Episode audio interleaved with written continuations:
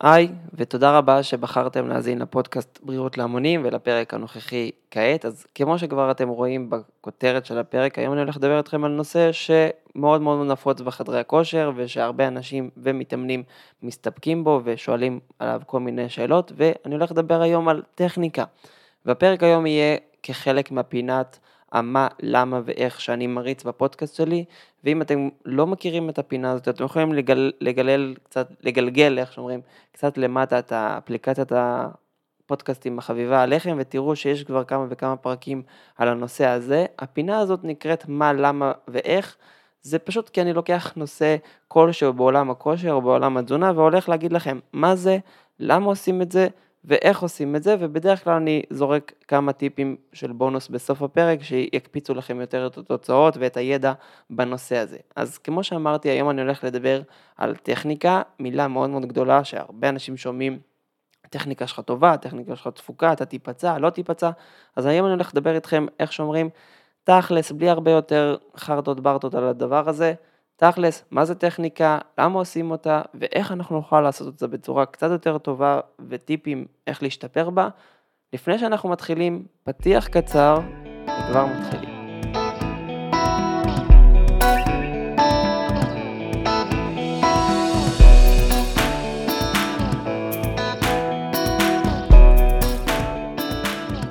שלום וברוכים הבאים לפודקאסט בריאות להמונים, הפודקאסט שמנגיש לכם מידע על כושר, תזונה ואימונים. אני ישראל דיין, מאמן כושר אישי מהעיר בני ברק, ואני היוצר והמנחה של הפודקאסט הזה. ובפרק היום אני הולך לדבר איתכם על טכניקה. אז מה זה בכלל טכניקה? אז תראו, בעולם האימונים בסוף אנחנו מתאמנים בשביל להשיג תוצאות, בין אם זה תוצאות של כוח, בין אם זה תוצאות של מסת שריר, בין אם זה תוצאות של גמישות. עכשיו, בשביל לאמן את הגוף שלנו כמו שצריך, אנחנו צריכים לדעת איך השריר בנוי, איך הגוף שלנו בנוי, מה המגבלות שלנו ומה הדרך לאמן את השריר. בסוף, אם אנחנו רוצים למשל להרים דדליפט כבד מהרצפה ואנחנו נרים אותו עם גב עגול, יכול להיות שזה יהיה דרך מאוד אידיאלית וטובה לתרגיל מסוים ולאדם מסוים או לפונקציה מסוימת, ויכול להיות שהמשקל הספציפי הזה לבן אדם הספציפי הזה יהיה מאוד מאוד גרוע. אז איך אנחנו יודעים בכלל מה זו טכניקה ולמה אנחנו מבצעים אותה? טכניקה בסוף זה הדרך המהירה והיעילה ביותר של הגוף שלנו להרים את המשקל או לעשות את הפעולה בצורה הכי פחותה אנרגטית ועם הכי פחות סיכון לפציעות. אני חוזר שוב, הדרך הכי מהירה ויעילה של הגוף שלנו לעשות תנועה כלשהי בצורה הכי נמוכה אנרגטית ועם הכי פחות פציעות. זאת אומרת, זה כמו, תחשבו על זה, זה כמו לנסוע מבני ברק לתל אביב או לאופקים או לבאר שבע. יש לנו חוקי תנועה. החוקי תנועה נועדו כשאנחנו לא נמות בדרך או שלא ניתקע באיזה עמוד, אז יש חוקי תנועה שלא לעבור אה, גבול מסוים של מהירות, לא לזגזג בנתיבים, לא להיתקע במכוניות אחרות, לא לקצר כל מיני מקומות שהם לא חוקיים, כבישים שהם לא חוקיים, לרדת לשולי הדרך וכל מיני דברים כאלו. אבל מה? תמיד יש איכשהו איזשהו שוליים רחבים בתוך אה, ההנחיות האלו. זאת אומרת, האם אם אני אסע מעל 100 אה, קמ"ש, נגיד 105 קמ"ש, אז יגרום לי נזק, אני אמות, יקרה לי משהו? כנראה שלא, אבל עדיין החוק קבע שמעל 100 קמ"ש זה אסור במקומות מסוימים. למה? כדי להימנע מנזקים פוטנציאליים עתידיים. עכשיו, כמו שאנחנו רואים, יש הרבה אנשים שיכולים לנהוג מעל 100 קמ"ש ואפילו 150 קמ"ש ועדיין לא לעשות נזק לעצמם או לגוף שלהם. למה? כי הם נמצאים בפוזיציה מסוימת, הם נמצאים במקום מסוים שמאפשר להם לעשות את זה. אותו דבר בטכניקה. יש הרבה אנשים שנראים לנו בחדר כושר שעושים טכניקה לא נכונה או טכניקה שאינה מטיבה למפרקים שלהם, אבל הם פשוט רגילים לזה, או שלהם זה משקל קל, או שהגוף שלהם די בנוי לזה, או שהם יותר בריאים. ולכן להם ספציפית זה טוב. זאת אומרת, אם אני למשל מרים 150 קילו דדליפט לחזרה אחת עם גב ישר ובטן נעולה והכל טוב ויפה, אז אם אני ארים 20 קילו דדליפט בגב עגול, כנראה שלא יקרה לי כלום. עכשיו, אם מישהו ינסה לחקות אותי, והמקסימום הרמה שלו בדדליפט היא 30 קילו, והוא ינסה לעשות 20 קילו בגב עגול, כנראה שאולי לא זה יסתיים קצת אחרת. אז לכן טכניקה זה תלוי בבן אדם, תלוי בתרגיל, תלוי בפוזיציה, תלוי בשרירים מסוימים, זה תלוי בהרבה הרבה דברים. אין טכניקה אחת טובה לכולם. זאת אומרת, כשאני מדבר על טכניקה, אני לא אומר זה ראה וקדש, ואף אחד לא הולך לעשות אחרת. אז זה דבר ראשון. עכשיו, כמו שכבר אמרתי בתוך ההגדרה של טכניקה, למה אנחנו עושים את הטכניקה נכונה? בשביל לעבוד בצורה נכונה על המטרות שלנו. זאת אומרת, אם אני רוצה להרים 100 קילו דדליפט, אז הטכניקה אומרת לי איך אני יכול לעשות את זה בצורה הכי טובה. אתה יכול לנסות, או את יכולה לנסות לעשות את זה בדרך שלך ולהמציא את הגלגל, אבל ככל הנראה, אם אנשים אחרים עושים את זה לאורך הרבה שנים ואין ספור ספורטאים עושים את זה באותו טכניקה, כנראה שזה מתאים גם למתאמן הממוצע בחדר כושר. זאת אומרת, אם אלוף העולם האולימפי מרים את הדדליפט שלו בצורה X, אז כנראה שחלק מהאנשים גם יכולים להרים את זה בצורה X ולא ינסו ל- לעשות כל מיני קומבינות. מצד שני, אם הוא מרים את זה בצורה שלכם לא נראית נכונה, או לא מרגישה טוב, אל תנסו לחכות את מה שספורטאי עילית עושה, כי כנראה ששוב זה מתאים לו. אז למה צריך לעשות אה, טכניקה נכונה? בשביל להשיג את המטרות בצורה הכי טובה והכי בריאה, עם הכי פחות פציעות ואי נוחויות שמגיעות. עכשיו, איך אנחנו יודעים שהטכניקה שלנו היא באמת נכונה? אז בניגוד למה שאנשים חושבים, אנחנו לא רובוטים, אנחנו לא, אי אפשר למדוד אותנו בתוך כל מיני אה, אלגוריתמים וכל מיני דברים שיחשבו בדיוק עכשיו מה המסה שעוברת לגב ומה המסה שעוברת לישבן, זה לא עובד ככה. איך אנחנו יכולים לדעת שהטכניקה נכונה? דבר ראשון, מאוד פשוט, פציעות או אי נוחות שמגיעה. זאת אומרת, אם למשל בן אדם מרים עכשיו דדליפט בגב עגול, סתם ניקח לדוגמה אה, תרגיל שיש עליו הרבה מחלוקת ודיברתי עליו כבר עם...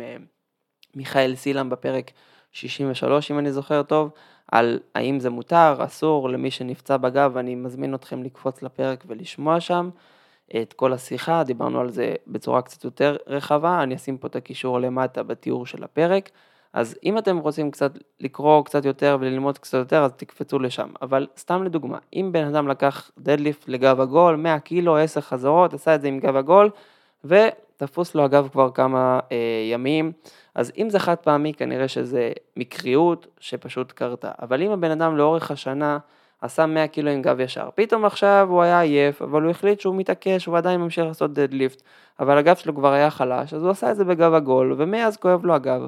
אז כנראה שיש פה משהו שאומר שהטכניקה לא הייתה נכונה לו, לא, הגוף לא היה רגיל, זה לא בהכרח אומר שהוא ייפצע, אבל אם נוצרה אי נוחות בגלל הטכניקה, אפשר לעצור ולחשב מסלול מחדש. או דבר שני, פציעות, אם זה כבר הגיע לפציעה, למשל גולף אלבו, טניס אלבו, בן אדם למשל שתפס את המחבט של הטניס בצורה מסוימת ונגרם לו דלקת בשורש כף היד או דלקת במרפק או מפרק של המרפק. אז הוא יכול להיות אוי וחוכם ולהישאר דביל ואיך שאומרים ראש בקיר ולהמשיך לעשות את זה כי ככה הוא ראה ביוטיוב שעושים עם המחבט של הטניס, או שיכול ללכת לאיזה מישהו שילמד אותו לעשות את החבטה בצורה יותר טובה לו. לא. זה אחד הדברים הכי פשוטים לדעת אם אנחנו עושים טכניקה נכונה או לא נכונה, אם יש פציעות או אי נוחות. עכשיו, אני חייב לסייג ולהגיד, הרבה פעמים הפציעות או האי נוחות נגרמות בגלל שימוש לקוי במתקנים. זאת אומרת, אנחנו לא יודעים איך להחזיק את המוט נכון, אנחנו לא יודעים איך להחזיק את המחבט נכון, אנחנו לא יודעים איך לרוץ נכון, אנחנו לא יודעים איך ללבוש את הנעליים נכון. יש הרבה אנשים שרצים ואומרים, כואב לי הרגל, כואב לי הברך, אבל הם פשוט לא עשו חימום, לא אה, עשו כל מיני תרגילי חיזוק, לברך, ולכן זה כואב להם. זה לא בגלל שיש להם טכניקת ריצה תפוקה.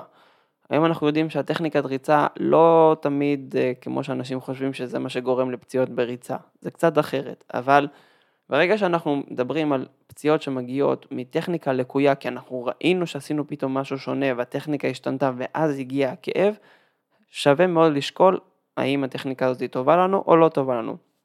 דבר שני, כמו שאמרתי, למידה ממאמנים ואתלטים שעברו את התהליך. זאת אומרת, אם בא לי להרים עכשיו 100 קילו ל-10 חזרות, אני אלך ללמוד מיוטיוב או ממאמן כושר שעשה כבר 100 קילו ל-10 חזרות והוא לימד הרבה מאמנים ומתאמנים לעשות 10, 100 אה, קילו ל-10 חזרות, ואז ככה אני אוכל לדעת שאני עושה את זה בצורה יותר טובה. דבר שלישי, ניסוי וטעייה. בסוף יכול להיות שעכשיו כאב לכם הגב בגלל שהייתם עייפים, ויכול להיות שמחר תעשו את התרגיל עם אותה טכניקה ולא יכאב לכם הגב. אז לכן יש סוג של ניסוי וטעייה, ואני ממליץ לעשות את הניסוי וטעייה על חזרות יותר נמוכות או משקלים יותר נמוכים. ודבר אחרון, שהטיפ שאני חושב שעוזר לכל המתאמנים שלי ועזר לי בשנים האחרונות, זה צילום של התרגיל לאורך זמן. אם למשל אתם מתחילים את התוכנית חמש חזרות לסקווט עם 100 קילו, צילמתם טכניקה פצצה, התרגיל נראה טוב, הכל טוב, הרגשתם טוב, יפה. שבוע אחרי זה עשיתם את אותו תרגיל, אותו חזרות, אותו משקל, כאב הגב. צילמתם, פתאום ראיתם שיש לכם בת ווינק. כי זאת אומרת שהישבן פתאום מסתובב למטה ואתם מרגישים שכאילו עמוד שדרה זז. ופתאום עוד פעם אתם עושים את החזרה, עוד פעם אתם מצלמים ועוד פעם כואב הגב ועוד פעם קורה את הסיבוב של הגב תחתון בירידה של הסקווט. יכול להיות שזה מה שגורם לכם. אז אם לא הייתם מצלמים, לא הייתם יודעים, הייתם חושבים שאתם דפוקים בסקווט, הייתם חושבים שחלש לכם הגב, הייתם חושבים שאתם דוחפים מהישבן או כל מיני דברים שמאמנים אומרים. בסוף יכול להיות שפשוט אתם צריכים לסדר את הנושא הזה, לדבר עם איזה מאמן, להראות לו את הסרטון, להגיד לו, תקשיב, ככה וככה קורה לי כל פעם שאני עושה 100 קילו לחמש חזרות, איך אני יכול לשפר את זה, א', ב', ג', וזהו. אז צילום של התרגיל לאורך זמן יכול לעזור לכם הרבה פעמים גם לשפר את המסת שריר שלכם. יש לי הרבה מתאמנים שאמרו לי, הגב שלי לא גודל, החזה שלי לא גודל, ואז אני מסתכל איך הם עושים נגיד תרגיל הפרפר, או למשל איך הם עושים חתירות, ואני רואה שרוב התנועה אה, מגיע מאזור של היד, מהאזור של המרפק, או מהאזור של היד אחורית. ואז אני אגיד להם, אז אני אומר להם, איך אתם יכולים, איך אתם רוצים שהחזה יגדל או שהגב יגדל, אם כל התנועה נעשית על ידי הידיים. הנה אני מצלם אותם, מראה להם, אני מראה להם איך היד הקדמית שלהם מושך, מושכת את רוב המשקל של החתירה ולא הגב. ברגע שאני מתקן אותם, בום, הם מרגישים יותר את הגב, הגב יותר גדל, אז צילום לאורך זמן של הטכניקה יכול לשפר לנו גם את הטכניקה וגם את התוצאות. אז אם אני אסכם את הפרק שהגיע עד לפה, מה זו טכניקה? זה כמו נהיגה. יש לנו כללים מסוימים כדי שיביאו אותנו בבטחה מנקודה אחת לנקודה שנייה בצורה הכי מהירה והכי אופטימלית, בלי יותר מדי פציעות ואי נוחות או בזבוז אנרגיה מיותר. למה צריך לעשות טכניקה נכונה? כדי להגיע בצורה אידיאלית ומהירה ממקום למקום, מנקודה אחת לנקודה שנייה, ולהימנע מאי נוחות ופציעות. איך אנחנו יודעים שהטכניקה הנכונה? פציעות או אי נוחות שצצות בעקבות שינוי של טכניקה מסוים, למידה ממאמנים ואתלטים שעשו את התהליך הזה כבר, ניסוי וטעייה חוזרני על עצמנו או עם המאמן שלנו, וצילום של התרגיל לאורך זמן של כל התוכנית או של כל התרגיל.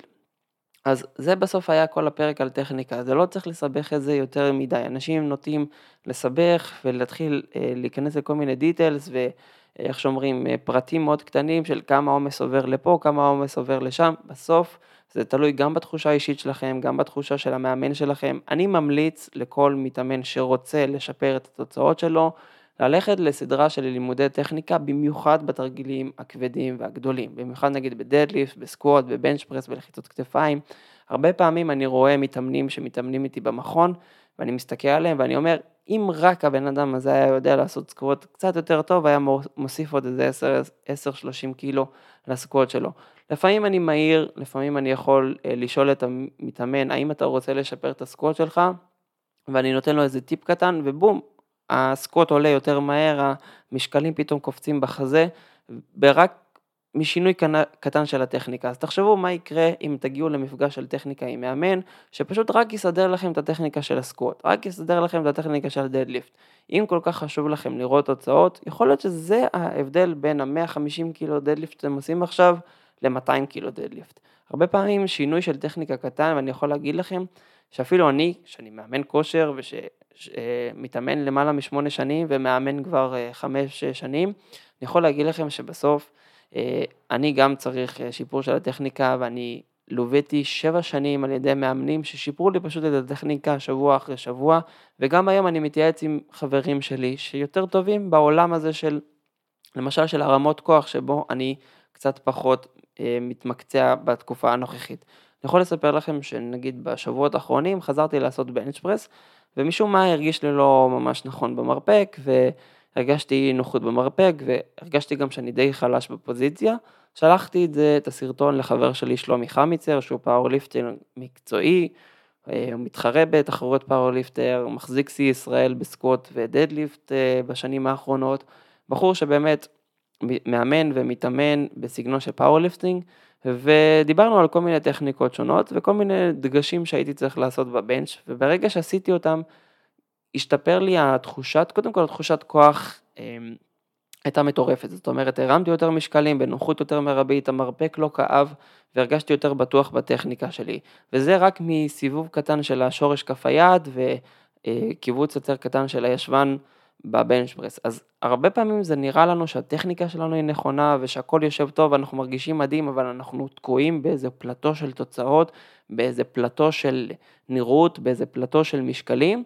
ואנחנו חושבים שאנחנו פשוט צריכים לעבוד יותר קשה בשביל לראות יותר תוצאות. לא, הרבה פעמים אנחנו צריכים לעבוד יותר קשה בתרגיל שאנחנו עושים פה את הטכניקה יותר נכון. לפעמים אנחנו צריכים לוותר מהאגו שלנו ולהבין שאנחנו לא יודעים הכל ולפנות לאיזה מאמן או מאמנת שיכולים לעזור לנו ולקדם אותנו.